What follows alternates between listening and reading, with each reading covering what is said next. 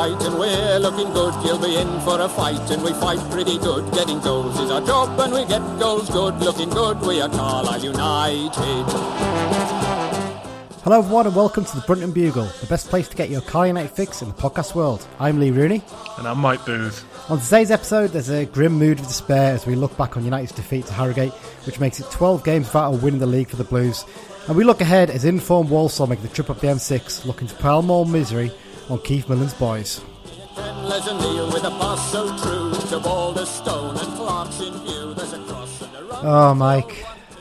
All that optimism we had on the journey back after Exeter. Anyone who's listened to our little road trip episode will know we we felt, you know what? You never know. Maybe, maybe we just started to turn that corner slightly. And then you see that last night against Harrogate. Yeah. It's not good, is it? No. Although someone said to me, don't be too down when you think of how many Southern away trips there are in the National League next year, because we'll only be in there for a year, because we'll be in the National League North the following year. yeah. Well, we'll have Spennymoor Town will be our local derby. Yeah. That's depressing enough of a thought, isn't it? God Almighty! Ah, just I don't know. I just it, it just feels like one thing after another, and there doesn't seem to be any sense of urgency from the people at the top of Brunton Park. There's no there's no sense of oh shit, we're in a bad situation here. It's more like oh well. It's, it's it's a shrug of the sh- it's the it's basically the Brunton Park board is the Alan Partridge shrug gif in in in a human form. That's Pretty much, yeah. It's, uh, but I mean, the whole thing because David Holdsworth has famously said now, didn't he, that he, he's more concerned about the salt and pepper on his fish and chips or whatever. I mean, first of all, Free- what kind of a freak puts pepper on the salt and chip? Well, exactly. That's bad enough, but I think that's been taken out of context, and maybe that the case isn't that he's like not worried about us going down. The case is that he's having a full-on meltdown and a crisis about his fish and chip situation. Yeah, it may well be that. Teflon Dave, as he's, uh, he shall forever be known. um, let's get into the news then, Mike. Just a couple of little bits to say today. Um, first up, ticket details for the Shrewsbury Cup tie. They've been confirmed by the club. Basically, it's it, it's exactly the same as the Horsham game in terms of the prices. It's about fourteen pound on the day, sixteen pound. Uh, sorry, fourteen pound in advance, sixteen pound on the day. Basically, for adults and all the ones are a bit cheaper. I, so I think it'll be interesting the attendance for that one. I really do. It's strange because Uh, they're playing League One side, but it's not the most glamorous League One side. But you'd still expect an okay attendance. I, I'm I'm teetering on whether even I go. I'm I'm, Yeah. I'm not 100 percent whether I can be bothered. No, I th- well, I think season ticket holders for league games they've kind of got the excuse. Well, I've paid for my ticket. I've And kind for of the got Ho- to go. for the But- Horsham game, it was half price because of the first round of the cups. You get that, don't you? Yeah, yeah. you but, don't. but even then, you know, you're still paying for a ticket, aren't you? And you know, last night we weren't far off dipping below three thousand. Obviously, it's a Tuesday, but Tuesday Yeah. Champions League on and being in appalling form. It's a it's a recipe for disaster in sense of uh, crowds. But there you go. Yeah. Uh, so yeah, as I mentioned, there obviously, unlike the Horsham game, there's no half price option for season ticket holders. So whether you want to go and see us up against um, an attack with Ryan Bowman and Sam Cosgrove, I don't know. That'll be a, a fun one anyway. But um, only other bit of news. It's actually a bit of sad news. Uh, it's it's the passing of uh, Joe Laidlaw. Um, yeah, Blues legend Joe. He's passed away at the age of 71. He was part of the United side that reached the promised land of the First Division in the mid 1970s, and he would go on actually to be United's top scorer in the top flight with 12 goals, including a twice taken penalty in a famous 3 0 win over Everton at Brunton Park. Uh, he began his career at Middlesbrough before signing for United in 1972, and he quickly became a fan's favourite with his hard-working performances in midfield and on the wing. He would uh, go on to make 168 appearances at all competitions, scoring 46 goals over four seasons before moving to Doncaster. After leaving Donny, he joined Portsmouth, where he was also a bit of a popular sort of cult legend figure. He was a club captain of their side, I think, that won promotion from the old third division back then. Um, he later had spells at Hereford and Mansfield Town before retiring and enjoying a brief spell managing in non-league football down south. So we uh, we pass on our condolences to his family. yeah. Uh, sad to see another name from that famous side uh, passing away. Right, let's move on to the match review then. Da- uh, Mike, sorry. Um, yeah, where do you start? United's barren run in the league continues as they make it 12 games without a win and set a new club record of five consecutive home league fixtures without scoring. As Harrogate run out 2 0 winners at Brunton Park, I mean, well, again, arguably United played better than they have in many games this season. They they just look toothless in attack, devoid Yeah. of any sort of belief or confidence as well. Desperate, desperate times for the Blues, and it's time for those higher up in the club to start fronting up as well. I mean, you you obviously didn't watch this, Mike, because you were working, but you did listen on the radio, and obviously I heard the radio commentary because I was watching iFollow, and it just wasn't wasn't great, was it? Let's be honest. No, I mean they seemed quite optimistic, sort of first half. Mm. You know, until we conceded, and it's just sort of. I think it, it must be hard for the players psychologically. I know it's easy for us to say, "Oh, the heads just dropped," but you know, when it's a case of, "Oh, here we go again," and yeah, it's, Well, uh, I saw a comment good. from someone. I think it was online saying that we're playing in a in a first goal league, and we're never ever capable of getting that first goal. Yeah, that's the that's the problem. Yeah. That's the problem. We, we're just as soon as we go behind, you don't think to yourself, "Well, we can still get into this." You think to yourself, "That's game over." Yeah, exactly. Might, might and and, shop. and and and I feel at home as well. I mean, I, I'm not knocking anyone for this. I'm guilty of this myself. But when we concede at home, it's just the feeling around the ground is just here we go again, and there isn't that. I don't know t- determination. There's, there's only the so long that the fans can lift the players though. doing that, 'cause Exactly. that's the Y- you- If it happens again and again and again, there's a feeling of well, what's the point? Yeah, exactly. I mean, you know, we had it. I mean, this is going back a good few years now, but we've had numerous home games that we've sort of been two down at half time, and the crowd have really got behind the players. And we've, we've turned it around and won three two, but it's just not like that anymore, is it? It's just These players don't have the belief to do that. They don't. No, exactly. Like I mean, they work hard. They, I'm not doubting that they don't work hard, Mm. but they do not have. There's no belief to go with that hard work. Mm. The amount of times that they sort of, a lot of it's half-hearted. Not so much the challenges, but more the playing the passes and, and running with it. And I like that, Mm. the amount of times that Lumsden was getting on the commentary was getting frustrated because Mm. Clough was turning back and playing the ball back, and it's like you've played in the championship. You were a star player in the championship for Bolton. Where's your belief that Mm. pick up the ball and go right? I'm going to try and thread a, a, a pass here. I'm going to try something. There's nothing there. Never is. Yeah, That's the thing, and you know Gibson kind of stands out like a sore thumb because he's the one who's constantly trying to make things happen. Do you know what I mean? And not many others you could say that about. Maybe Dickinson at a push. I mean, I've, I've got that down as a talking point for later. I, well, let's talk about sort of the, the game itself, then, Mike. I mean, when the teams came out, we weren't massively surprised. Basically, suspensions injury meant this was more or less, with the exception of maybe Devine for Charters or maybe Devine for Clough. Uh, sorry, Charters for Clough. Pretty much the only team you were going to pick with who was fit, wasn't it? Really, Yeah, the thing that stands out is when you look at that bench, isn't it? I mean, that's an mm. inexperienced, young bench there. yeah, You're really those young lads to come on and actually do something. Yeah, I mean, I'm trying to think off the top of my head. Did we have any like non-injured players missing out on the matchday squad? I don't think so, no, because No. Lewis Bell came onto the bench. Yeah, Yeah, yeah. he's the only one who's missed out. I mean, you'd argue Keelan Leslie, but he's he's a first year pro. He's barely Mm. featured, does he? Really, to be honest, and you'd imagine he'll be gone in the new year probably. Um, yeah, I mean, as you mentioned there, we actually started the game okay.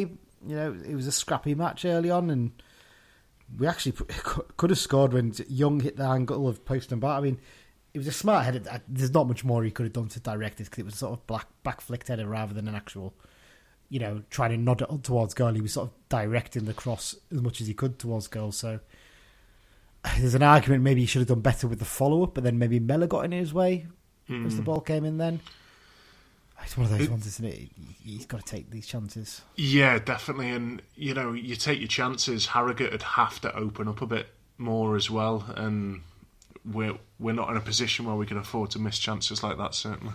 No, certainly not. I mean, bar that really, first half wise, a couple of long range efforts from Gibson where the, the keeper pretty much had them covered. There wasn't really a huge concern for them there. And I mean, Harrogate probably came the closest to, to scoring when Muldoon was completely unmarked in the six yard box. Mm. And I think he just panicked. I think he was just like, I think he was half expecting the flag to go up, half expecting someone to actually be there to stop him. And he ended up more or less chesting the ball back to Howard, who nearly spilled it into the net. He was that surprised. And and and then came the. I put down sucker punch here, but I suppose it's not really sucker punch because they still had threats, and you know they weren't totally out of the game. Harrogate, and it's such a poor goal to concede. You'll have seen the mm. highlights now, haven't you, Mike? Yeah, yeah. Dickinson's got. I know he's not a left back really. I mean, I know he's played there in the past, but he's a left winger these days. He's got to be stronger there. He's got Yeah. to really believe. It's almost like he's going in for the tackle, and he's already got in his mind how he's going to go on the break.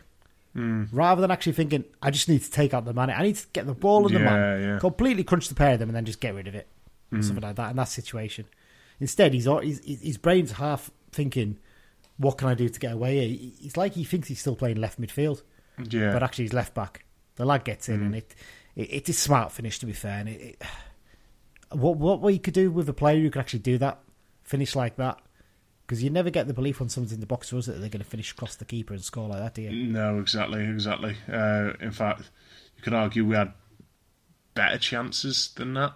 Yeah. Oh yeah. We had much more know. clear cut chances than both Yeah. their goals probably, and we we messed them up. Yeah. I mean. I'm guessing you don't disagree much with the assessment there on the first goal. No, yeah, I think you've covered it. Uh, obviously, it's a shame that Armer is injured and hopefully he's fit again soon because he seemed to have turned a little bit of a corner before um, before that injury at Exeter.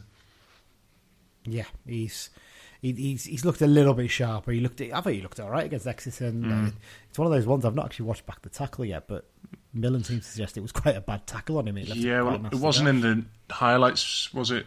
So No. mm, there you go. Um, actually reacted quite well at half time. To be fair, they, they came out a lot stronger. We actually had a real good go at them. We put pr- them under pressure. But there was always a feeling of, are we actually going to get this goal? Are we going to get back into it? I mean, mm, Young's got a great chance. I mean, this this is one of the few good bits that Guy actually did in the game. He won the ball back and drove forward from midfield. He had Guy on the right and Abrams on the left. With hindsight, probably Abrams was the better pick because he was even in more space than Young was. Young had a defender sort of close to him and they keep bearing down. But I can see why Guy's gone for him because he's a lot nearer and he's pretty much in on goal. Mm. He's got. He, he didn't get the ball off his feet, did he? When you look back No. at it. but again, it's picking the safest option. You know, it's not having the confidence to maybe go for the slightly more difficult pass that would nearly guarantee a goal. You know, Yeah, possibly. I mean, I'm not sure he actually even saw Abrams. To be honest, I think his eyes were always on Young because Young was ahead of him and he was screaming for the ball. And you can understand why he's played it. But this is the thing: that Young works hard. He's a real hard worker, and I, and I like that about him. And I think he he could be. He's, he's probably going to have a pretty decent career. But we've got to remind ourselves: he's not much older than Sam Fishburn. Mm. He's 18 years old, and we're expecting him to come in and drag us out of trouble. Mm. I don't think that's very fair on him as much as No. anything. And for him, he's going to have to start getting used to thinking, I've got to get a shot away quickly here. I haven't got time to get out on my feet. I'm just going to have to improvise. I'm just going to have to smash it. You try to sort of almost side and side foot and place it. You're not in the under 23s anymore. Mm. You're going to get crunched by goalkeepers. You're going to have it's defenders almost like he had, he you. had too much time to think about it. You know, it it wasn't sort of an instinctive thing Yeah. for him. I mean, it's one of those ones. I, I feel like if he gets a goal, he could actually get a few. I'm not saying he's going to go and score Yeah. 10 or 20, but I think he'd, he'd go on an okay run if he actually got a league goal, but he, it's just not falling for him right now. No, Um, after that, two great chances for Clough, actually. I mean, first was some brilliant footwork to skip past a few defenders, but it's one of those ones again. Just just lever it. He's trying to place it in the bottom corner and he puts it wide. And it, and, it, and it looked like it was quite a tight sort of angle to fit in, if you see what I mean, because there was defenders in the way and he had to pick his spot rather than just hitting it. And you never know what's going to happen. The keeper might palm it and it comes to someone else to finish. Second one, he does the right thing. He does he does that. He actually just takes a touch and just hits it, and the keeper just makes a good save because it wasn't me anywhere else he could have placed it.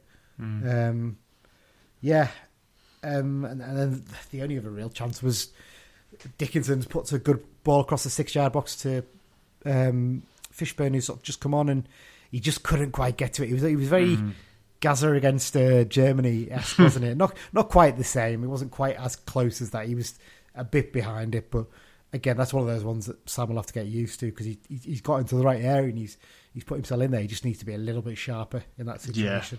yeah, Yeah, definitely. And Fishburn again. You know, I think when he gets one, that might give him a big confidence boost, and Yeah. uh, a few more will probably follow. Well, let's talk about the second goal then, Mike. Ah, Again, it's just a poor goal, isn't it? It's just a poor goal all round. I mean, it starts off. You want to take it all the way back. It comes back to to Clough, where Clough basically plays a ball inside to, to Guy. It's not a good ball. It's overhit, and there's two or three midfielders around Guy. And suddenly, Harrogate get the ball. They're away, and Guy's already been booked at this point for a silly booking as well. He, he pushed the player over, and he didn't really need to to try and take a quick free kick. It wasn't that long after the whistle had gone. Really stupid one to get to, to get given, and he can't really make a tackle. He can't like make a you know cheeky mm-hmm. little. I'm going to trip him up here to bring the attack to an end. Danny Devine has a chance to do that. He has a real good chance to. He basically he's got the, mm-hmm. defend, the the midfield. The players getting away, and there's three players unmarked in front of him. Mm. That's where Devine should look and be a bit smarter and go right. I'm going to haul him down here. Exactly. Yeah, yeah, I'll get booked, but the chances are I'm going to get subbed at some point anyway. It's fine. Yeah. Just bring him down, bring the attack to an end, regroup, have another go. But he just he just makes a half-hearted attempt, and player gets away. Comes against Thompson on the left. It's a decent effort.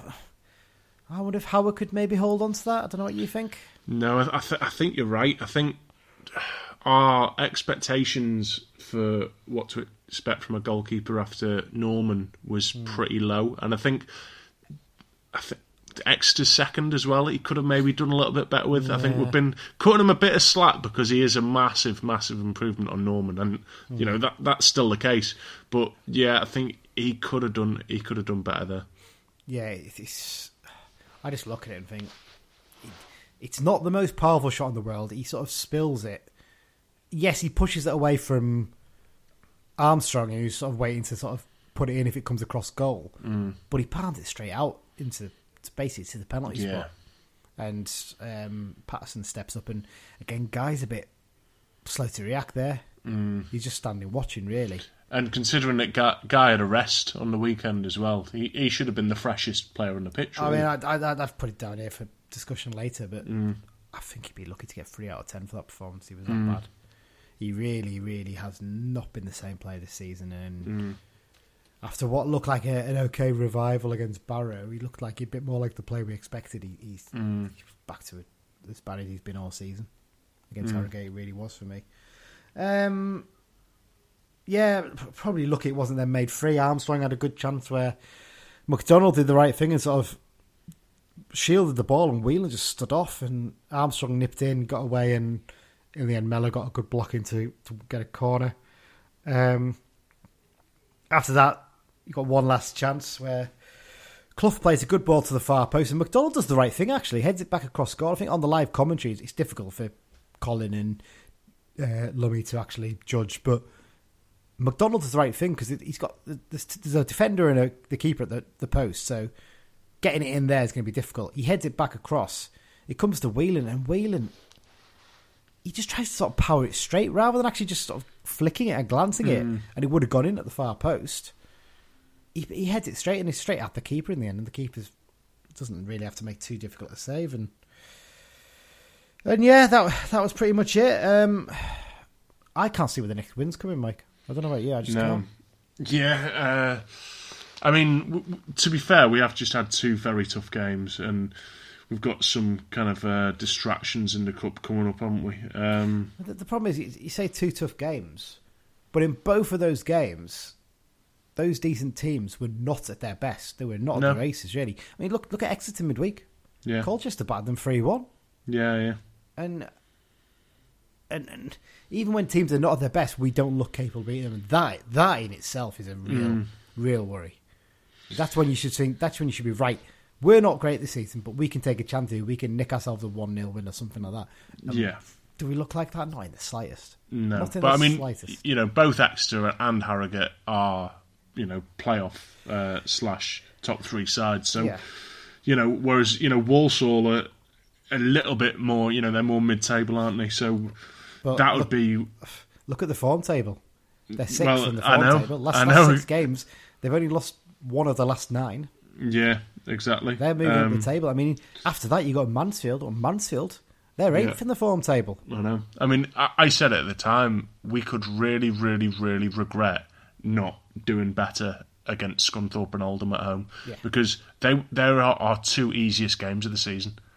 There's a strong argument that we really are the poorest team in the division. I know it sounds Yeah. a stupid thing to say, but you know sometimes you have teams that have you know bad runs or false things, but really we're just not being good enough for quite a Mm. while now. And and even when we play the poor teams, we look second best against them. Mm. We scabbed draws against those two teams. We scabbed draws that we did not Yeah. deserve to get a point in either of those games. We, we, we No. were absolutely awful in them. Mm. I mean, if, if you look, like I said, you look at that. Obviously, you got Mansfield next, and then you got Stevenage. By the time we Mm. play Stevenage, they'll have a new manager in. Mm. I'd fancy them to have a, a new manager bounce more than we've had. Yeah, yeah, We're four games in, and we got one point out of it. Potentially, Mm. that's going to be one point out of fifteen at the weekend. yeah. And uh, you know, it's all good and well. People saying, "Oh, you know, just get an experienced striker in in January and you know an experienced defender." They're going to be wanting new players as well. you know, it's not Yeah. it's not just us. Whether or not Oldham can, I don't know, uh, given their situation. Um, but yeah, it's uh, it's really, really not looking good. Yeah, it, it, it, it's a lethal combination right now. With we've got a side that's both devoid in quality and totally lacking in confidence. Mm. You, you, if you're lacking in quality, but you've got a bit of confidence about you, you might be able to scab a win here and there. You might be able to, you know, battle your way to a one 0 win and just work hard and Mm. boot your way. But they'd never look like they believe they're going to do that. No, exactly. And that, that there's a real issue. And, and to be fair, Millen picked up on this in his post-match interview. He said there's a real problem in the mentality of the squad right now. Mm. They've got a losing mentality and they can't shake that off. Mm. Exactly. That's that's that's the terrifying thing about all this. Um, yeah, I mean, in terms of the manager, I mean, we don't want to be too critical on him so far, but we are four games in. We have only got one point out of it. Forget Yeah. the, cup, the cup games are irrelevant. They, they really are irrelevant in all this. They, they, they don't mean anything for me. The Peter Trophy one, why people got so excited about that, I don't know. It just Mm. baffles me. Um, and the Horsham one, well, we were lucky. We were lucky Mm. that Young managed to come on and get a goal in that game. Mm. Um, yeah, four points and one. Now, there's an interesting thing. It's the guy. I think it's uh, Doctor Steve Peters. Now he's the guy. He's the psychology guy that Brendan Rodgers uses and Carlo Ancelotti uses and a lot of stuff like that. I think he's he, he's always said that if your manager hasn't turned things around within his first ten games, you might as well sack him Mm. because you, he's never going to turn it around. It's a waste of time carrying on. Well, ten games takes Millen up to the Salford game just before New Year. Mm. If we're But not, I- I know everyone says about you know we can bring players in January, but if we're not turning it around by then, if we're not even showing any sign of turning it around, you'd have you you potentially gonna have to start seriously considering that. We could have a ridiculous situation, and and it's. I But, don't I know mean, what you do. for me, I mean, we could have any manager in the world right now, and I think they would struggle to turn it round with these players. Um, you know, there's just it's leadership is what we're desperate for. I mean, you know, when Paul Simpson took charge of us and we were basically down and out, the players that he brought in were all leaders, all experienced heads, and they were exactly what we needed. And that's what we need this time. And my concern is that Millen, his contacts might be more on the lines of young loanees and not hmm. experienced lower league Yeah. hard nuts. Do you know what I mean? That that that that's a big concern, and and the thing is, well, you got to remember, but the football landscape at this level is so much more different to what it was hmm. in 2003, 2004. Oh, yeah. because you got transfer windows now. Back then, you hmm. didn't. You could bring in a Kevin Gray, you could bring in a Kevin Henderson, a Paul Arnison, an Andy Priest. Um, I'm trying to think of else we brought in. We brought loads of players. That that's something, didn't we? I mean, Yeah. all those kinds of players, uh, uh, even a Peter Duffield, people like that. You can bring in these experienced heads anytime, really, either on short term loans or permanently, even. Now you've got to wait till January pretty much for every player that's any good. Yeah. And are they going to want to come all the way up to Carlisle? It's like Lumby was saying on the radio. Actually, a lot of players, as much as it sounds ridiculous, people will probably prefer to go to Barrow because their their training base is in, in Manchester. Well, that's the thing. I mean, our, our location has always been a factor, but you look at our location and you look at our league position, and it's a double We're going to pay a of premium to convince anybody to come in. I think even Exactly. then it's going to be a struggle. Yeah. I really, really do. Oh, I just, it just everything about it at the moment is just not great. I mean, talking about individual players there, Mike. Um, I mean, I thought defensively, McDonald and Whelan were actually not too bad. Played okay, kept them fairly quiet. But I mean, McDonald won pretty much everything in the air all night. But I mean, when it's okay to do that, and then you concede a couple of scrappy goals. But then if your attack's not doing anything, you're knackered, Mm. aren't you? I mean, Mm. I think a lot of people got far too excited about Danny Devine's performance in that Peter Cup game. There's a Mm. lot of people like demanding he be put in the first team, and I think I don't think Millen actually helped in that sense with how he he spoke about his performance in that game. He, he bigged it up quite a lot. Could Yeah. maybe tempered that and said, "Look, you know, he's had a good game, but it's his first one back, and it's in a it's not in the intensity of a league game or something like that. that that's the way you yeah, should handle it." well, that's the thing. Well, Lumsden said on the radio last night he had like loads of time in the ball in that cup game, and you Yeah. don't you don't get that in league games. Yeah, we, are. Sometimes when you watch games, it feels like the opposition have got one extra man. That's mm. how slow we are on the ball at times. When there's, there's no intensity there with it, and I, I, the number of times Devine actually got turned by the number sixteen for I think it was the number sixteen for them. Hmm. It was embarrassing, and, and you just think to yourself, he doesn't. I mean, fair play. He's, he's come back from a few injuries, so he maybe he's not going to be up to the pace. But we need people up to the pace now. Hmm. That's the problem. We, we haven't got time for people to, to work on their their match fitness in No. first team games. We just haven't. Hmm. I I've mentioned it before, but Callum Guy was lucky. Be lucky if he gets three out of ten for that performance. He was he was so poor, and I don't think he's captain material. The more and more I watch it, I just don't see it, and I, I think it.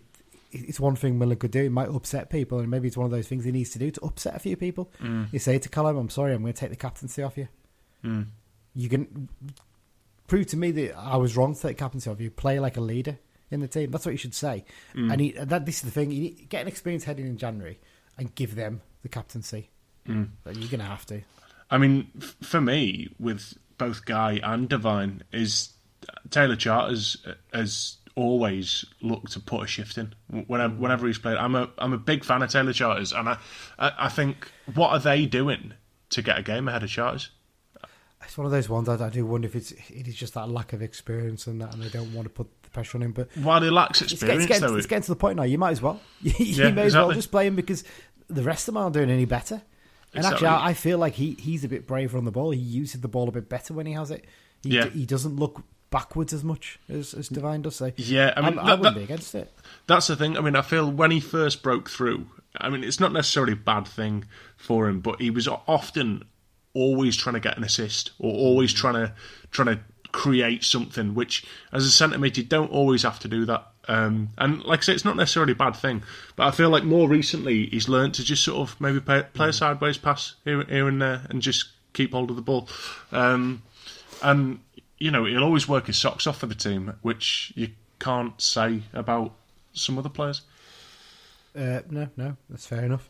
Um, I've put down Zach here. I mean, he marquee signing in the summer, but he's just not been up to it, has he, so far? And his little flashes last night, but a, player of his quality, a player who's played at championship level, who was it sold for three million pounds, should be dominating games at this level. Yeah, Clear, clearly, he's not the same player he was back then. That's that's No. fairly obvious now. And we probably got f- too overexcited, didn't we, about him in the summer? That's that's probably a, a fair Yeah. assessment. And, and But- he's not. Is he up to the rough and tumble of League Two? I don't think he is. no, I, I think he's one of them. Maybe would be better at League One level than League Two level, but But then, but then Wigan bombed him off. So they didn't keep him. They could have done. Well, yeah, but he'd had his, his injuries, hadn't he, as well? But, uh, I mean, both him and Abrams, who obviously we'll talk about next, um, two year deals, aren't they? So, Stuck with him, aren't we, at the moment? Yeah. Um, I mean, Abrahams, he, he's he's tried hard over the last couple of games, but he sort of slipped back into his bad habits in the second half. In this game, there's a couple of loose touches, and they're not really trying to chase down after that. I t- he's just not good enough. He's just not good enough. He's not EFL level for me. There's a there's a reason why Newport didn't really make an effort to keep him. Mm. There's a reason why Leyton Orient weren't that fussed about signing him permanently after he went on loan there last season. Mm. It is. he- He's just he, he's just not good enough. I, I genuinely think he's one of those ones that come January. If I was Millen, I'd be saying to him, "Look, if you want to find yourself a club down south, mm. knock yourself out. We won't stand in your way. Move on." I'd imagine as well between them, Abrams and Clough are on a decent wage because they were snapped up relatively early in the in the window as well. I mean, I've got I've got to ask some questions here about something that, that Beech said in the summer when we signed him. We said we signed him because you know we we- we tried to sign him the previous summer, but he stayed at Newport, and you know he's he's a player who's got a you know good finishing. I haven't really seen that so far. strength, a little bit of strength. I'll give him that. Pace, that's the one that gets me every time. Mm. Where's this pace? Mm. He's not fast at all. Mm. He looks like he's running through treacle while towing a caravan half the time. Yeah, I mean, when you compare it to the, the pace that like Patrick say had last season, Yeah, you know, different it's, game, it's isn't it? day, day and night, isn't it? It's it's he's, he's like the amount of times he, he's getting beaten by defenders with balls. You think you should at least be challenging for that. It's infuriating. It just really is. I mean, the only other ones I've picked out here in terms of the um, individual performance, Gibson and Dickinson. At least they're trying to create something. At least they put some decent balls into the box. At least they look like they're potentially they've, there's something there, but they can't do it all on their own. And Gibson as well. He, the amount of times he felt like he had to keep coming looking for the ball, Mm. it it just it just isn't good enough. I mean, I I, I originally I thought we needed two three experienced heads in January. I, I think I'd probably say near five or six now. Mm. Yeah, I I, genuinely think needs that's to be probably clear. fair. I think I think you can probably tell at least at least half a dozen of that squad you can leave in January. Mm. No, no qualms about it. Find a club, you can go. Mm. And, and uh, would, would you would you be bothered if most of those players went in January?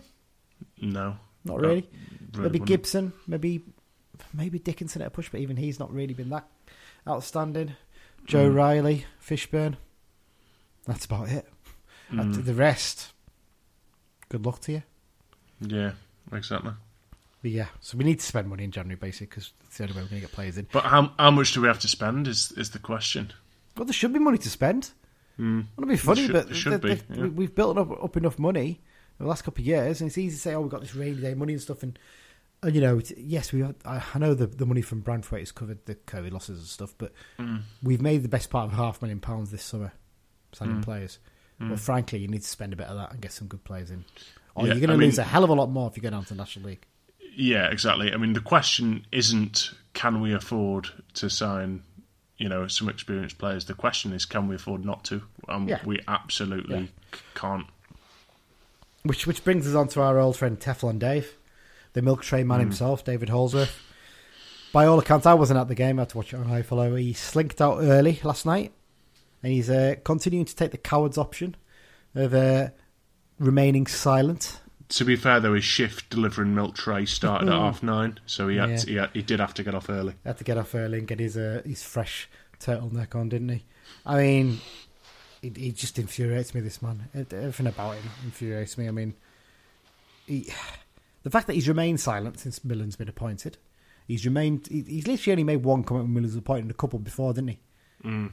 He's basically he's not fronting up to the fact that we're struggling. He made that comment about not worrying about relegation, which looks in, like so crass now. Mm. It's crass and it's it's just stupid. The amount of absolute rubbish that comes out of his mouth. I mean, the fact that he said he genuinely believes our squad was stronger than last season. Yeah. I mean, he didn't even have to. All he has to say is, "Look, you know, it's been a tough market this summer. We still think we've got a squad that's competitive." If he'd said that, I think people would have probably cut him more slack. But he had to go for the, the Billy Big Bollocks answer and say it was better than last season because he wants to be shown to be the person who's.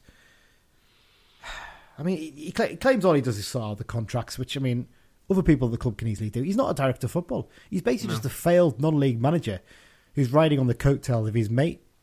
Essentially, that's what it is. Exactly. It's it's it's, it's, a, it's a joke. Mm. It's it's it's the fact that he, you know, he bangs. Oh, I made this money for the club and stuff like that. Brilliant. Well, hang on. What good is it doing us right now? As a club, competitively on the pitch, we look a mess. Mm. We're crap. I mean, But, but he's saying he made the money for the club. I mean, you know, it was Beech who identified a lot of these players. Hmm. And if, say, Clibbens did the negotiating of contracts that Holdsworth done, you I know, mean, let, let, let, let me remind you that we all know that Nigel Clibbens was the one who was involved when Sam Sam Cosgrove went to to Aberdeen. Yeah, despite the fact that he was he'd signed a pre-contract, mm. we got a decent selling clause in there. Mm. Mm. That's another two hundred grand we've made, by the way, this summer. We should, we should Exactly. So, so trying to take the credit for that himself, when, like I say, if if that was Clibbens' job, we would have probably made the same amount. Yeah, on he's, the he's players been more than anyway. capable of doing it. It's Yeah. ridiculous he's, he's done that job as a chief executive at, at Mm. Huddersfield. Farcical that he takes the credit for it. I mean, he, oh, he just every the sooner he's gone, the better. Quite frankly, Yeah, it, it terrifies well, me to think that if if they, supposedly takes over. Presuming that's what happened. No one, no one seems to have a clue. No one tells us what's going on. We're all, you know, the, the trusts are about as much use as a chocolate fire guard. Mm. It's you know, the, we don't know what's going on. But if he takes over, then he genuinely thinks someone like Holdsworth's the man to run the club, and that that worries me. Mm. That really worries me because he's shown no interest in the club as it stands anyway. Day Mm. to then stick him in charge. But my my concern as well is, you know, with the uh, Dean Henderson situation, is if he goes and we get a decent cut of money, I don't trust this lot with that with that kind of money. You know, we were saying at Exeter, you know, they're investing in new training facilities, this, that, and the other. I'd like to, I'd, I- I'd like to think I don't know what to do with it. I'd like to think that the best thing that the owners could do if that money does come in, let's say, let's say by some miracle, Newcastle buy Dean Henderson for fifty million pounds in, in January, right? Let's say we we're due ten percent of that. That's five million pounds. Take the two million pounds that's out to e, pure EWM, whatever you call them, give them it, and just tell them to f off, Mm. and tell Holdsworth, thanks very much, we're going another direction. Mm. Bin him off as well. Start again, and then actually put the club up for sale and say, look, the debt's cleared. There's no debt in this club now. Mm. Who's going to come in and buy it?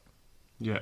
Make Euro sure you get the right person. is 130 odd million on Friday Is it? Wow, as well. gonna have to get a Just you know, yeah. If anyone, if everyone listening can get a ticket, you know, maybe one of us will. Yeah, will you win. never know. You never know. Oh, we've, ranted for far longer than I intended in that game, right, Mike? Yeah. Just, just everything. Just, I just feel angry about it. I'm not Yeah. even going to the game on Saturday, and I just, you know, I'm not bothered. that's how that's how bad it is. Mm. Right. Anyway, let's have a little break now, then, Mike, and then we'll uh, we'll discuss the Walsall game. Hi, this is George Tanner. You are listening to the Brunton Bugle. Oh, George. oh, that's depressing, isn't it? To think. Yeah. Did you did you press that button on purpose? Yeah, I put that one on purpose just, to Okay. make a, just to make a point, but there you go. Um, right, so there we're into the second half of the show, and as usual, it's the preview section, and it's sponsored by the Carl United Supporters Club London branch. The London branch is open to all Carl United fans. They've got members from Cornwall to Dundee and Houston to Singapore, and of course, every part of London and the South East, and up in Cumbria as well. They regularly meet up on away trips, as well as arranging many social events and supporters games and fundraising for the club. They'll be providing us with information for the away games as part of the preview section this season too. You can find out more about the London Branch at their, Carl, at their website, carlislelondonbranch.org. There you go, Mike. So uh, up next, we've got the catching up with the opposition section, and this week we spoke to Tom from the One Pod Beyond podcast ahead of this weekend's game at Brunton Park. Uh, topics covered include how Matt Taylor has settled in as Walsall boss after a slow start, why the Saddlers have stagnated so much since coming down to League Two, uh, when will the social club at the Bescot Stadium open again, and uh, any fond memories they might have of David Holdsworth because we don't have any fond ones ourselves. So there you go. So here's the chat I had with Tom. Tom, thanks for giving up your time to speak to us today about all things Walsall. Uh, let's get straight into it. So, I mean, you guys have now been back in League Two for what I think three seasons now. You were relegated in 2019 after 12 seasons in League One, but you seem to up until now you seem to have really stagnated at this level. What? Why has that been the case? Yeah, I, th- I think um, a, a few um, managerial appointments um, where um, we, you know, we, we appointed Darrell Clarke when we came into League Two. Everyone thought that was a, a good appointment. Um, he was probably the, he, he was our favourite for the job on the podcast. Um, a lot of uh, fans were behind that appointment. His record at Bristol Rovers seemed seemed really good. Um, but it just didn't work out for him. Um, and as you say, we sort of um, we we stagnated. Um, it wasn't helped, um, obviously, by the pandemic, and then um, he had to um, he had to sell a couple of our um, best players in the January transfer window. Um, um, Emmanuel Adebayo, who um, is now um, at um, Luton, um, doing really well in the Championship. Um, so we lost our, our main goal threat, and then of course soon after that, um, Clarke jumped ship himself to uh, to Port Vale, um, who coincidentally we played um, last night. Um, and I think there was a big reset at the club. Basically, I think Leigh Pomlett, who had only been in charge um, as chairman, um, you know, post that relegation, um, taking over from Jeff Bonser, who'd been there for you know decades. Um, and I think, you know, it, it probably he probably underestimated the size of the task, Yeah. um, and and employing such a sort of, um, you know, um, egotistical, uh, shall we say, manager as Clarke probably wasn't the best idea. Um, and I think he sort of um, was a bit, you know, had his fingers burnt, um, bought into Clarke, and then Clarke let him down by jumping ship as soon as things started going badly. Um, and there's been a real reset since then. We've got um, Jamie Fullarton in um, as um, uh, director of football, and along with Matt Taylor, who's come in in his first sort of role as a as a manager. Um, he came from uh, the under 23s at Tottenham. Um, and you know there are, there are slowly signs this season that we're that we're turning the ship around. Um, and you know I think at the moment most fans are a little bit more optimistic than they were sort of seven or eight games ago. Yeah, it, just seems that things have started to pick up. I mean, just just coming back obviously to the bit about the relegation stuff. Um, there was a few sort of off the field issues at your club, wasn't there, in, in recent years? I seem to remember. I don't know the full details, but I seem to remember there were some issues in relation to the ground as well and things like that. And I mean, what one question a lot of our fans have been asking every time they've been down to the Bescot Stadium in recent years is, what's happened to the social club? Because we always used to love going in there before games, but it's been closed for a while now.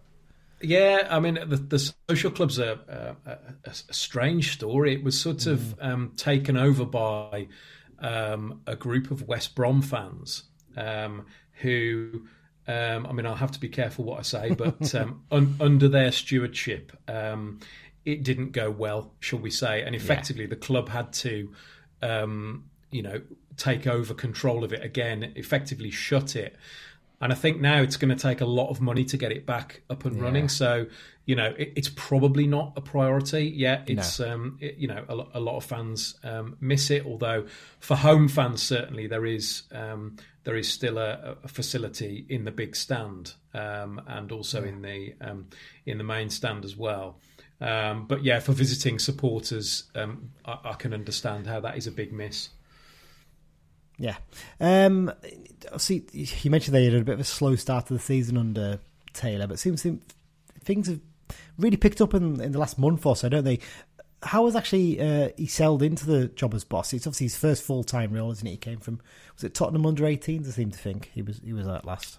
Yeah, it was the uh, Tottenham under 21s or one of one of the ah, youth okay. teams at Tottenham's anyway. Yeah. Um, so yeah, his first job in management. Um, things uh, didn't start brilliantly. I mean, we were really struggling um, to keep clean sheets, but we've got five clean sheets in the last eight games now and that seems to be the way he's building. You know, um, I think we've won our last four away games, um, which doesn't bode well for you on um, Saturday. We seem to like playing away um, at the moment. You know, a great one 0 win um, on Tuesday night against Port Vale. Um, and our old manager Darrell Clarke, yeah. and it, it seems to be built on you know a really strong back four getting a goal and then defending that lead. We're much worse if we go a goal down. You know, chasing a game um, seems to expose our, our limitations, but defending defending a lead, we're absolutely fine. You've got nothing to worry about this weekend, then, based on the way we're playing at the moment. Scoring goals is is well, I think it's five home games in a row now that we haven't managed to score right. in the league. So if you can get if you can get one 0 up, I, I, I wouldn't. I'd get the deck chairs out. That's the mm. way we're playing this season. Um, who would you say the, the key men in your squad that we need to, to look out for? I mean, I we had a look at before, and I think George Miller's someone who always impresses in the past, but his career seemed sort of stagnate in a weird way when he was at um, Borough and Barnsley. But seems to be picking up with you guys, and obviously Conor Wilkinson was excellent last season at Orient, but he hasn't quite hit the same heights for you yet, has he? No, I mean he, he struggled with injury. To be honest, he's had a couple mm. of different injuries, um, but he's he's a really interesting player. Sort of sits on the wing. Um, you would imagine he would be a sort of you know with his build, he'd be a target man, but yeah. that's not his game at all. He you know he sits on the right wing, comes inside and loves to beat a goalkeeper at their near post. He's all about getting a shot off unexpectedly. Um, so yeah, I mean Wilkinson's done okay. Miller's done well, although he's going through a bit of a drought at the moment. It's 6 mm-hmm. games without a goal, and you know he's asked to play that lone front man role, which can occasionally um, seem to frustrate him a little bit. But he will absolutely run all day for you. Um, and then we've got three players in behind him who can um, score goals as well. So, um, yeah, it's um, probably the stars at the moment are the two centre halves, uh, Manny Monthe, who most lower division um, fans yeah. will know from his time at uh, at Tranmere and various other clubs. Um, and he's partnered with Rollin Menayese, who we've we've actually got on loan from Mansfield, who which was a decision that baffled a lot of Walsall fans. He's probably been our best defender this season so far, um, and everyone's praying that he doesn't get um, recalled in January. But um, but yeah, um, they're they're two players to, to watch out for. They've been absolute rocks at the back recently. That's quite interesting because you, you've also got obviously Ash Taylor that you said in the summer, didn't you, as well? And, um, and Matt Sadler's been around the, the block for quite a while. So the fact that those two are your main centre backs is uh, shows you've got strength and depth in that position as well. Yeah, I mean Sadler hasn't really played at all, unless it's been in the sort of mm. um, you know Papa John's Trophy games. Yeah. Um, he he's much more of a of a coach these days. Ah, okay. Um, although he helped out a lot last season when we were struggling with injuries at, at centre half. Um, and Taylor hasn't played at all, um, following. Oh. A sort of, um, or, or, very rarely, following a disastrous game at Hartlepool, where he was sort of almost single-handedly responsible for us um, losing the game. So um, yeah, Taylor was one of our more heralded summer signings, but mm. um, has sort of disappeared onto the bench um, recently. Yeah. And, and Monthe and um, Menayese have made made the two centre half spots their own. Uh, one other signing that stood out to me that you made in the summer was uh, from Newport, Josh Labadie. Uh, how's he getting on? Because he, he's a player who he's had his discipline problems in the past. I think it's fair to say uh, at, at other clubs, but he's one of those players you always look and think he'd be an absolute nuisance to play against, wouldn't he? Yeah, I mean he's he's already been suspended twice. well, um, there you go.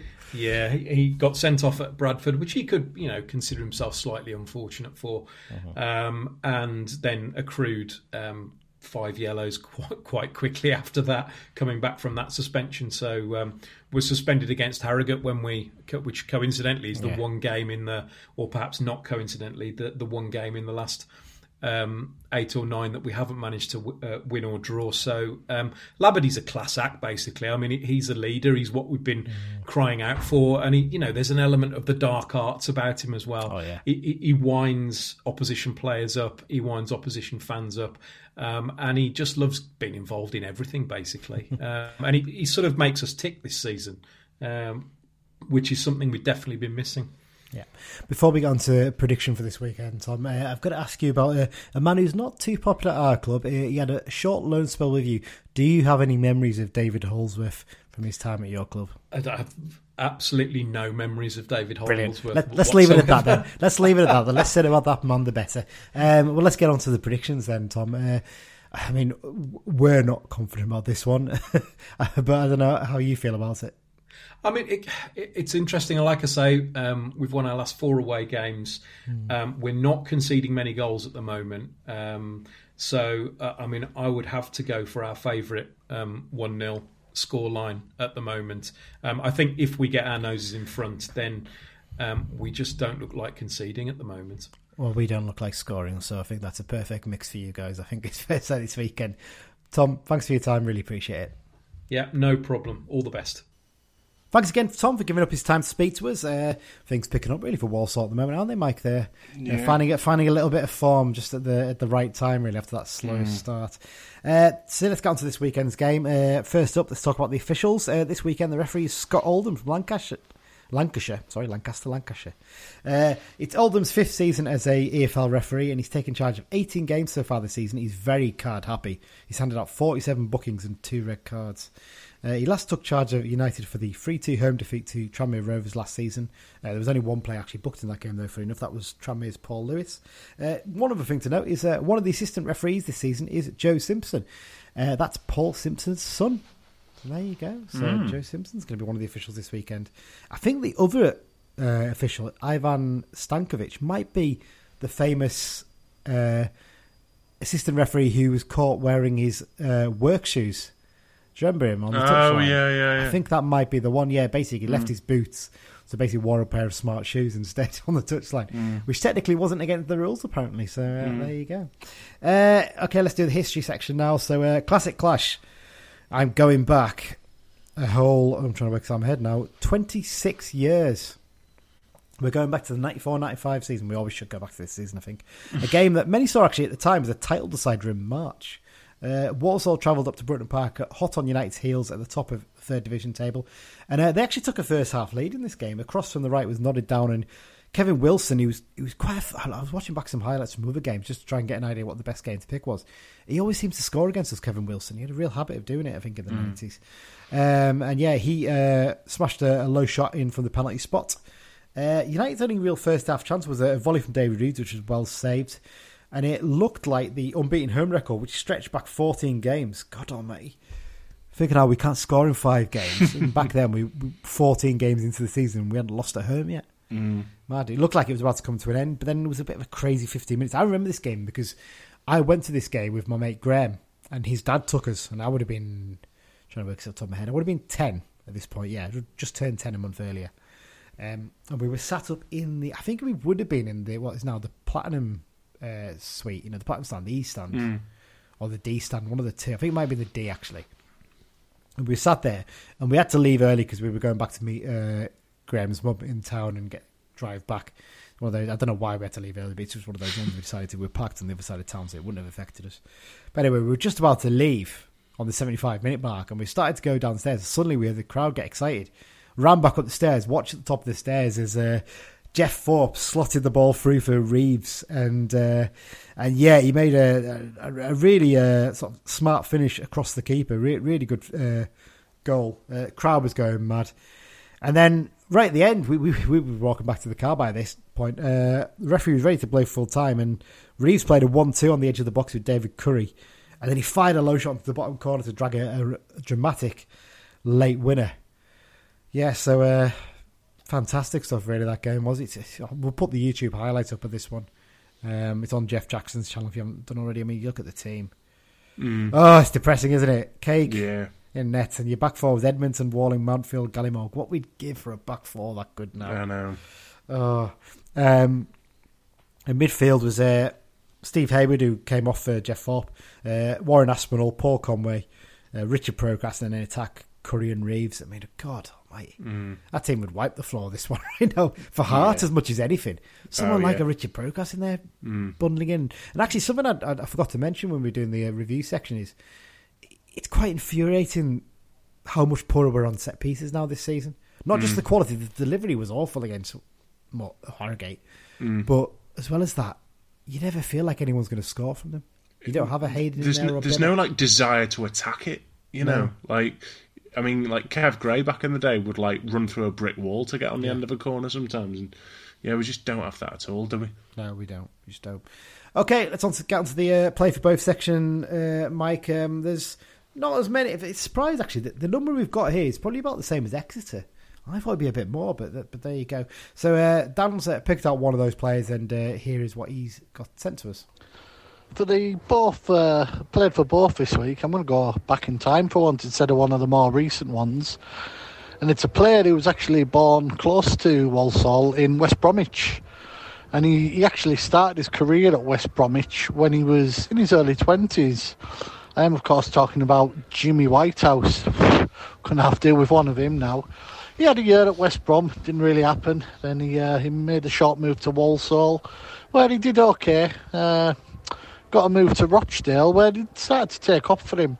But it was it was in the early fifties when he uh, joined Carlisle, and uh, he basically scored a goal every two games, which is a cracking record. But when you think he scored 100 goals in 200 games, that's even better. I mean, yes, I know there was a lot more goals in games back then, but what would you do for someone like that now? And uh, he sadly he passed away approximately 15 years ago. But he uh, he had a good. I think he was about 80, 81 when he passed away. But he was certainly one of uh, one of the first sort of true icons at the club. So yeah, that's Jimmy Whitehouse who played for both. Well, there you go. He's gone for a bit of an older one for once instead of a someone fairly recent. Uh, let's go through the full list then, Mike. Uh, like I said, there's not many to do this time. Uh, John Allen, not Johnny Allen. There's two Johnny Allens or John Allens that have actually played for the Blues. This one played in like something like 1908 or something like that, very very early, pre-league, Cal United. Uh, this is the one I thought he might pick, but he didn't. Zigor Aranalde. He had a brilliant spell at Walsall, didn't he? yeah. Mm. was loved at both clubs. Brilliant spell with us as well, yeah. Yeah, loved it, loved by both sets of fans. Alan Ashman, he actually managed both clubs rather than uh, than um, played for both, but uh, not quite so, so successful in his spell managing um, Walsall for one season. Paul Boertien, he had a, a, bit of a spell at uh, Walsall. Obviously, started his career with us, never quite fulfilled his potential due to some horrendous injuries that he suffered. Sadly, uh, Martin Brittain. Now he's got the honour of being a one-game wonder, not just for us, but also for Walsall and also for Newcastle United. How about that? Eh? One game wonder at three different clubs. Didn't he play in the Europa League for Newcastle? Or did I completely imagine that? He, he, if he did, then he technically probably isn't a, a one-game wonder then maybe Uh, because he might okay. play the Europa League and a league game. In terms of league games, he's very much a one-game wonder for all three clubs. Uh, Andy Cook, he had a, a fairly decent spell in uh, League One with, uh, all, in fact, was it in League Two? I can't remember. With Walsall, basically, a few years ago. Uh, another Cook, Jordan Cook, he had some time at the Bescot Stadium. Matty Fryatt began his career at Walsall. Mm. Joined us, in fact, he joined us on loan, didn't he, in that Yeah. season? From Walsall. from mm. Walsall, the, the 2003-04 season. Only played, I think, about six or seven games, something. But he had a mm. big impact, didn't he? Even you could see he was going to have a good career, couldn't you? At that point, I mean, at, back then Walsall would have been a championship club, I think. So it's probably quite Yeah, similar to when we got Coyote on loan from from Yeah. Rotherham in that sense. So uh, yeah, Matty Fryatt. Uh, uh, here's a blast from the past. Mark Antoine Gabra- Gabarsin or Marco Gabarsin. Mm. Um, only played. I think he played two games for us, didn't he? I think Gabarsin. I can't remember. I Possibly think he might, might be one. Played once in the FA Cup at Torquay. Yeah, I think what maybe Yeah. it might be the only game actually. You might be right on that one.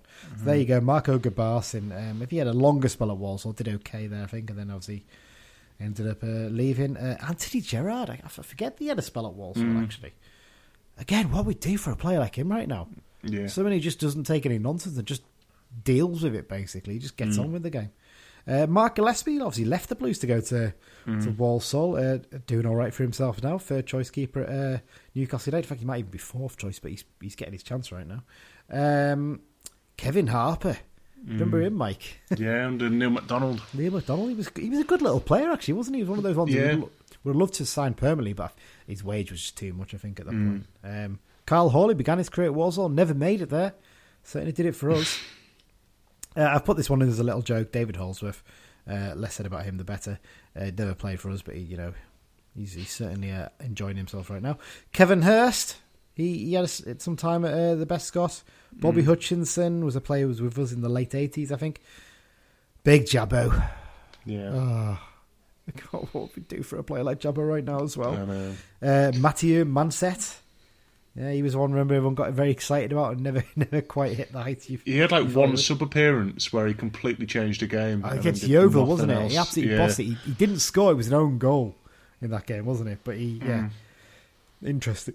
One, uh, Colin Methven. Um, he had some time there. Derek Mountfield, uh, Danny Naismith, Jason. I mean, Jason Price. Just in, invoke the Jason Price role any time with any club. Pretty, pretty much, he played for them probably. Hmm. Uh, Mark Prudhoe, Paul Simpson. He had a loan spell there, I think, from Wolves possibly uh, before he went to Rochdale. Uh, oh, so to Blackpool, sorry. Um, Grant Smith, Ray Train, Hayden White, and obviously previously mentioned Jimmy Whitehouse. Right, let's get on to the actual uh, current Walsall team then, Mike. Um, in terms of head to head, we've uh, we've played them 61 times in our history. Uh, 19 wins, 19 draws, and 23 wins for the Saddlers. Uh, as I mentioned sort of earlier that they're a side that kind of flattered to deceive a bit, haven't they, in recent seasons? They've never really been in danger of going down, but they've also sort of struggled to make a dent in the playoffs. But it looks like they might start be finally starting to wake up this season, especially the way they've recovered in, in recent weeks, haven't they? Mm, yeah, definitely. Uh, yeah, I mean, I've, always sort of seen them as similar in stature to us Yeah. in a lot of ways. The Um, disadvantage they've got is they've got big clubs nearby, haven't they? But that's also an advantage in a weird way. Yeah, yeah. Um, but chalk and cheese to how they've been run, clearly. But Well, I think they've got. a few- I mean, they might have a few off the field issues. They have done in, in the past years, but I don't know Mm. how, how bad they are now in that sense. But um, but yeah, I mean, they're actually quite well placed in that sense, aren't they? With those big clubs nearby, to actually pick off a few loan players from some of the Mm. the bigger clubs, your Wolves, your West Broms, your Birmingham Cities, your Aston Villa. So they do pick up a few decent loan players down the year, and they actually produce a few of their own, don't they? Troy Deeney began his career at Walsall, and Enrico Henry, who's you know tearing it up with Brentford in the Premier League now, he began his career with with uh, Walsall as well. Carl so- Hawley as well came through their Karl Hawley, of course he did. Of course he did. They, they've always been one of the ones because I think I don't know if they still are, but they were always in the same uh, Youth Alliance League, weren't they? As us, and they were Mm. always a team that did really well. Especially when Dean Smith was the youth team manager. Mm. Actually, he, he made a really big impact in that role um, for them, and I think that that sort of set them in instead over recent years, hasn't it? Um, The manager, Matt Taylor. Uh, no, I have not accidentally left the details in from last week's running order. For the second week in a row, we're facing up against a manager called Matt Taylor. This one, of course, is the former West Ham, Portsmouth, and Bolton Wanderers midfielder He was famed for scoring some spectacular long range goals and free kicks, wasn't he, Mike? I remember Mm, back in the day. I remember that one he scored. Was it? I can't remember who it was against. It was for Portsmouth. At like the Portsmouth. halfway line volley, wasn't it? I basically he just sat up and he just said, "I'm going to have a go here," and he's Yeah, yeah. smashed it over the keeper. There was another one where he, I think he got Premier League goal of the month against Sunderland. Mm. Similar circumstances with a long range effort. And he's got a few free kicks, obviously, as well. And and yeah, it, it's his first full time uh, management job. He previously had a short spell as caretaker at Swindon Town. Then he was player coach with the Robins for a bit. But his last role was actually under 18s coach at Tottenham Hotspur. And he started off a bit slowly in the hot seat, but he seems to be finding his feet. And he, he's an interesting appointment, isn't he? He's one of those ones you look at and think, well, that's an interesting one. The kind of thing I would have liked us to have done at some point recently, but we haven't really done that, have we? Mm. Yeah, frustrating. Uh, Starman, I've picked out George Miller. Um, he was a summer loan signing from Barnsley. He's a former Bury and uh, Middlesbrough player, and he's created, he sort of struggled to live up to the early promise shown at the Shakers, hasn't it? Because I remember he was always a player, he was a real thorn in our side for Bury, I'm sure, as well, wasn't he? Back in the day, I think he remember being a good player. Yeah. But he, he- he's moved to Middlesbrough, never really worked out. He's, he joined Barnsley, and again there he struggled to really get into the first team. But he settled in quite well into this loan spell after a, a, a patchy loan spell with Scunthorpe last season. But this season he's got seven goals in uh, I think it's thirteen appearances now. So um, he's certainly one that we'll have to keep an eye on. Um, looking through the squad, Mike, I've picked out some key squad members. But is there any in there particular that you you've noticed that caught your eye? Yeah, I mean, looking at it, they have a lot of kind of what we need. You know, um, players like Matt Sadler, uh, he's getting on a bit, but proper experienced centre back. Stephen Ward, uh, loads of experience at like championship level, hasn't he? Um, Josh Labadie, Well, the thing is with him, he, he- he's an absolute pain in the ass, isn't he? Yeah. and, and he and he can be a bit of a liability in terms of his temperament and his discipline. but that is exactly what we need right But now. yeah, you just need someone who's going to be a bit of a nutter in there. And he's going to probably in in the dressing room be grabbing players by the scruff of the neck and saying, "What the hell are you doing? Why are you not doing this Mm. and that?" And that that's what you're absolutely right. That's exactly the kind of player we need in a weird way. Yeah, he's yeah. not someone I probably would have ever wanted us to sign in the past, but No. yeah, de- desperate times mean desperate measures, don't they? I suppose in that sense. And Yeah, exactly. and yeah, I mean, Um, look at the ones you picked. You're right with those ones. I, I picked out Ash Taylor as well. I thought he was a player Yeah. we could have gone for really. Yeah, he looked Scotland. really good at Tranmere a few years ago, and then Yeah. he went north of the border, didn't he? And sort of did faded okay, a little he, I bit, think yeah. at first, but he faded, didn't he? And he's yeah, he's come back down now uh, to to Walsall, and he's, he's doing all right by all accounts. I mean, you're looking at attack. I mean, Conor Wilkinson, he was one of the star men at uh, Orient last season. He scored that goal, didn't he, in the game where they beat us one 0 mm, and um, and he's not quite hit the same heights with uh, Walsall yet, but I think he's been more of a sort of almost like a target. I mean, he's been used as the player to you know for players to play Mm. off a bit more. Players like Miller, um, and obviously they signed Otis Khan as well. Actually, not too long ago, didn't they? And he's played actually we nearly signed a few times in the past. And mm. He's one I've always liked, a lively little winger, and yeah, it's just when you look through the squad, that it's a, it's actually quite a decent mix, isn't it? Of yeah. experience and youth, and as we mentioned, they always bring good young players through at Walsall, so Mm. they're they're quite comfortable in that sense. And someone actually we didn't mention there, Hayden White. Mm. He is their um, their right back, isn't he? Or one of their right backs at least. I know they've got Mm. Zach Mills as well, who another good player at this level. So Mm. so yeah, I think Mills, Mills can play at centre back as well. I think.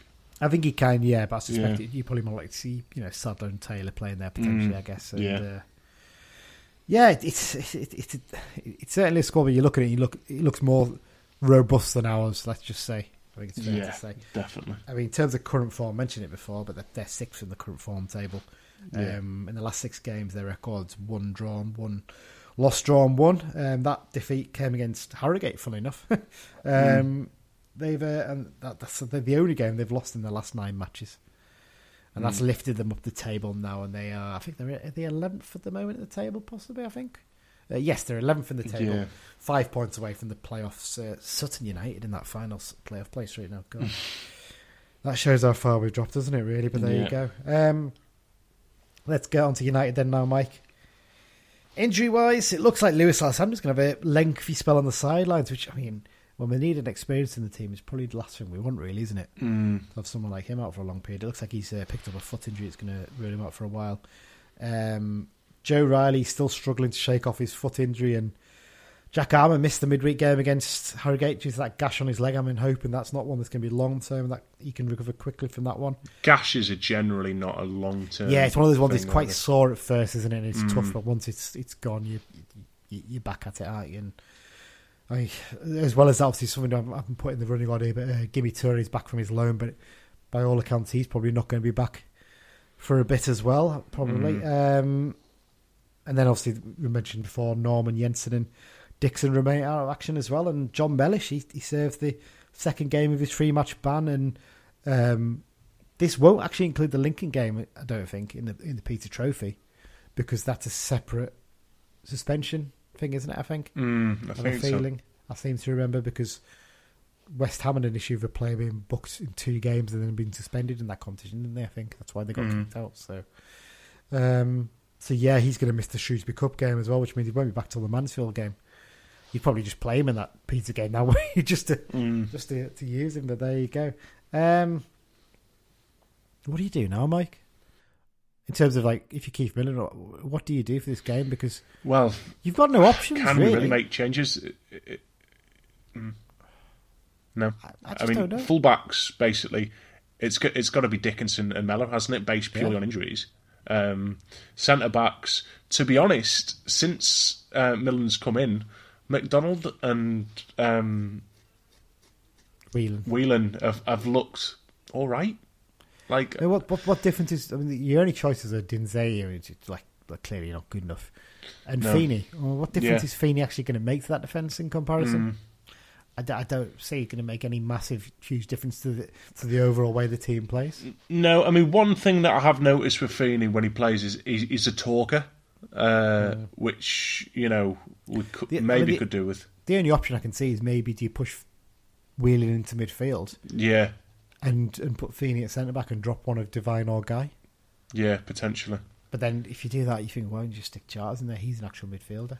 Yeah, yeah, That that's that's the only Or- thing you think. or both. Stick Whelan and uh, Charters in midfield. If you start doing that, then you basically might as well just go back to the old Tom Bowler days of Yeah. Girls team selections is pointless. Midfield, uh, again, what do you do? I mean, Gibson's gonna have to start on the, the right, definitely. Mm. Do you maybe bring in charters for either Clough or Devine? Maybe, Mm. maybe you push Clough into the middle and just tell him just go and dictate play there. I, I almost wondered, do you change formation? Do you, do you move from four four to? I know it's made Mm. it a bit more solid, but it's not created enough going forward. Do you maybe just go right? We're going to go back to four three three. Mm. We're going to pack the midfield basically. And I mean, in terms of midfield, you just stick Charters, Guy, and I don't know. Maybe you do push Whelan into there and go right. We're Mm. just going to make it a bit more robust in there, and then up front, I'd probably play Fishburn. Mm. Uh, It's, it's desperate. It, it shows you how far we've fallen. We're relying on an 18 year old kid, but you might as well just try something different. Mm. Ha- Let him have the Exactly. start up there, Yeah, and then stick Gibson on one wing and take your pick who you put on the other. yeah. Well, exactly. spin the tombola if you have to. That, Yeah. That's genuinely what the, the, the point you're getting to. Mm. That's how desperate things are. I mean, Lewis Bell got himself onto the bench uh, the other night, obviously Mm. because he was the last remaining fit player who hadn't featured. That's Mm. another thing I've got to pick Holdsworth up on. He banged on about how great Lewis Bell was, how what brilliant Mm. talent we've got, and how you know. And not funny, if, uh, and this is not me criticising Lewis Bell, by the way. Mm. You know, it, it's not fair really on the expectations being dumped on him. If he's as good as Holdsworth said he is, why is he not making even the, the bench? Mm. Why is he not getting on and getting games? Exactly. If he's that good, he should be involved. Mm. And if he isn't that good, shut your mouth, Holdsworth, and stop talking nonsense and building players up Mm. to be what they're not. Mm. Exactly. Just because you want to basically get him flogged to make us an Mm. extra bit of money. I think that's soon as you exactly what it was. Yeah. It's, it's embarrassing. It's embarrassing. Like I said, like you, you've got no other options. You No. basically you we know what the the 18 is going to be because that's all we've got. Mm. So basically, you're just moving those bits around and trying to find something. Do you go free at the back even maybe and tighten things up big time? I don't know. Play Gibson in the centre and just give him a little bit more of a free role than the other two. Yeah, you know, m- maybe sort of Dickenson is more of a wing back than a than a full back. Uh, Yeah. Could be an option. Yeah. And then basically, I don't know. Do you then bring in Feeney and go, yeah, free at the back with those three. Mm. I know it didn't work against Hartlepool, but just if you gets to the point now, you've got to try something different. I think Yeah, definitely. this is one where we've got we've got to get three points. If we don't, we're, we're in deep trouble. I think, and we're, we're really in, diff- in danger of being cut adrift from Yeah, the pack. mm, definitely. Right, well, let's get on to predictions then, Mike. We've we've blabbered on long enough, I think. Um, first up, uh, Dan sent his predictions from his Sun Lounger. So here's what Dan had to say. Ola from Tenerife. Uh, it's 24 degrees, so I'm thoroughly looking forward to being back in time for the uh, Walsall game, where it'll probably be about three degrees. Our luck's got to change, hasn't it? So I'm going to go for a 2 1 win. Uh, I'm going to go Clough to redeem himself after a bit of a poor performance midweek, and I'm going to go for the fish to get the winner late on. Like, we're due a good 90th minute winner, aren't we? So, 2 1 to us. Wow. Okay, there you go. There's uh, Dan, ever the optimist. Mike, what are you going to go for? I'm going to go for 1 0 uh, with Dickenson on the score sheet for us. Okay, very, very blunt and to the point. Uh, I'm going to do a first here. I'm going to go for a 2 1 loss. Oh, 2 1 loss. Um, young to get the goal.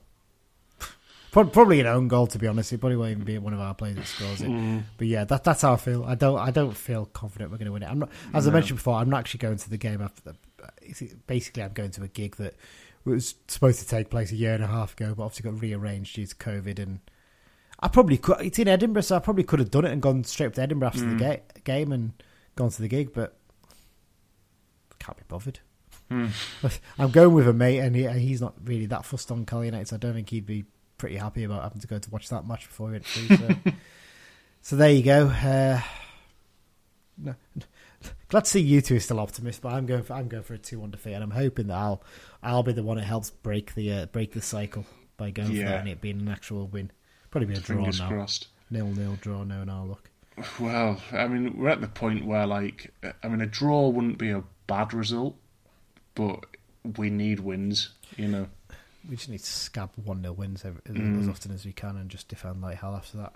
Um, Okay, let's get on to the X File section. Obviously, Dan normally does this, but he's away, so uh, I'll pick it up. Uh, goals and cards, yeah, this week. Um, no red cards or anything like that. Um, but Paddy Madden, he scored a brace at the weekend in Stockport County's 2 1 win over Woking. Oh, that's what I keep seeing names like Woking and stuff like that. It makes me think, oh, God, that's where we're going to be going next season, isn't it, at this rate? Um, Adam Campbell, he scored Gateshead two in, sorry in Gateshead's two one win over Spennymoor Town. There in the playoffs in the National League North. Mm. Could be playing them as well. Could be playing Chorley. You never know. Mm. Um, Tom Lawrence, he scored a brace in Derby's surprise 3 2 win over Bournemouth. Um, and finally, in terms of goals, we've got to mention give this a good mention. This one, haven't we, Mike? Mm. Cole Stockton scored a 94th minute winner from the halfway line in Morecambe's 2 1 Lancashire Derby win over Fleetwood Town. If you have not seen this goal, go and find it. Just search goal, Cole Stockton on on um, Twitter or whatever, or even you know look on YouTube for Morecambe's official highlights. Because oh my word, what a goal this is! It, it's. I mean, obviously the shot was very good, but like his strength to Yeah. sort of shake off the man before he took it on. Where was that Cole Stockton? It's, oh, it's, it's so us? annoying. Every every time he scores, I get a little bit more simmering rage of like, Yeah. why the hell didn't you do that for us, you little? Shit? But um, Because, I mean, to be fair, I haven't really seen anyone saying, "Oh, I can't believe Carlisle let him go," kind of thing, like we have with other players. yeah, because we know how bad he was for us. he was aw- just- he was absolutely awful for us. But yeah, It's, oh, it's just, it just. I mean, it's, it's a, it's a thing is, it's a brilliant finish because one, it only goes just under the crossbar, so he put it in the perfect spot. The keeper's well off his line, but the keeper's getting nowhere near it because it, he hit it so well.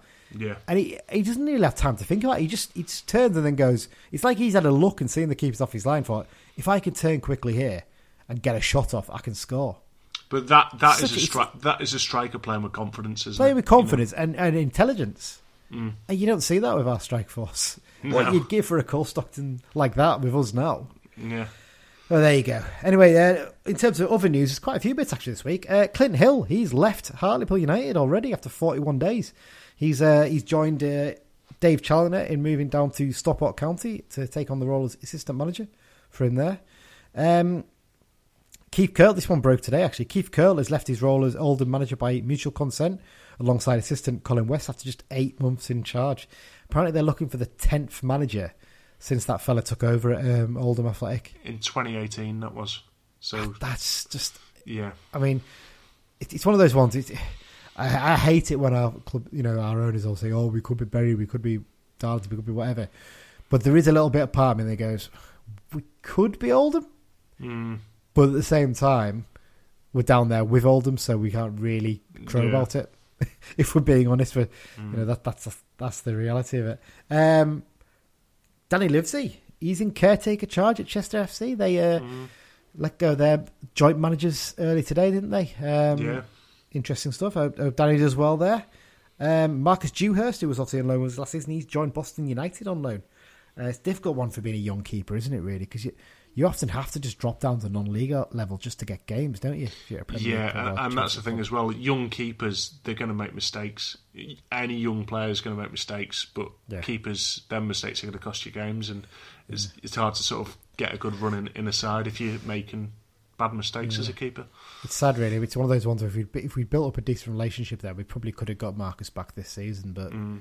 I think Beech screwed that over with the way. Could he play up front? yeah, possibly, possibly. I was just thinking, obviously, when we want Jensen in the summer, but there you go. Mm. Um, and just a last little bit. I mean, this is just a, little bit of speculation here, but Chris Beech is the favourite for the Fleetwood job after Simon Grayson departed from that role earlier today. Yeah, but I mean, it's day one bookies odds, isn't it? It So is, it's- it is. But they were keen on him in January, and you know, he, he might just argue, well, he, look, you know, what could I do? I had, you know, a bit of finance taken from me at Carlisle. You know, Mm. I had a director of football who was interfering or something like that. That's all he has to say, and maybe they go, well, fair enough, we'll give you a chance. Mm. Local lad as well. Won't be on a won't be a massive wage. Mm. I'm just hoping because one, it'll take his wage off our books because I've no doubt we're probably just still paying him rather than paying him up. Mm. It's the cheapest option for any club to do these days. And two, there's every chance he might come and take some of the dross off us with him to, to, to Fleetwood come January, with any luck. So there you go. That's uh, that's the end of today's episode, Mike. Uh, thanks once again to our sponsors, the London Bunch. Uh, remember, you can subscribe to the podcast and give us a review as well. Any any good podcast app, Acast, Spotify, Apple Podcasts, Google Podcasts, uh, iHeartRadio, things like that. Basically, just search for Brunton Bugle, click subscribe, and every time a new episode comes out, it will go straight into your inbox. Um, and obviously, you can follow us on social media at Brunton Bugle on Twitter. Uh, search for Brunton Bugle on Facebook. We're there as well. We're also on the Be Just and Not Facebook group and on the Cumbrians.net message board. And you can email us if you want to go the old fashioned way. Bruntonbugle at gmail.com. In terms of upcoming episodes, uh, at the moment, the only one we've got firmly penciled in is the FA Cup preview next week. Um, hoping to get an old friend of mine on to, to discuss that 'cause I've got a, friend who's a Shrewsbury fan that I've, I haven't seen for years because we haven't played them for years. so uh, it'd be good to catch up with Dale possibly for that. Um, but yeah, and uh, the state of the club one, we we really do need to do that because it, it's getting to the point now where I think we're all simmering. It's Yeah. actually been quite a good thing that we've left it a little bit because we're all starting to get a little bit more angry about it. And Yeah. yeah, I think uh, it'd be an interesting one that one, won't it, Mike? Mm. Um, hope springs eternal though, doesn't it? Hopefully we can get three points at the weekend and start to turn things around. I mean, I'm not Yeah. that confident. So frustrating after that Exeter game, though, isn't it? Because we, we both came away from that thinking, you know what? Maybe, just maybe, if we keep working hard like this and getting up teams, you never know. Yeah. But but it's just exposed just how toothless we are, isn't it? Yeah, it really has. Oh well, thanks everyone for listening. Uh, thanks once again, Mike, for joining me, and uh, up the blues. Up the blues.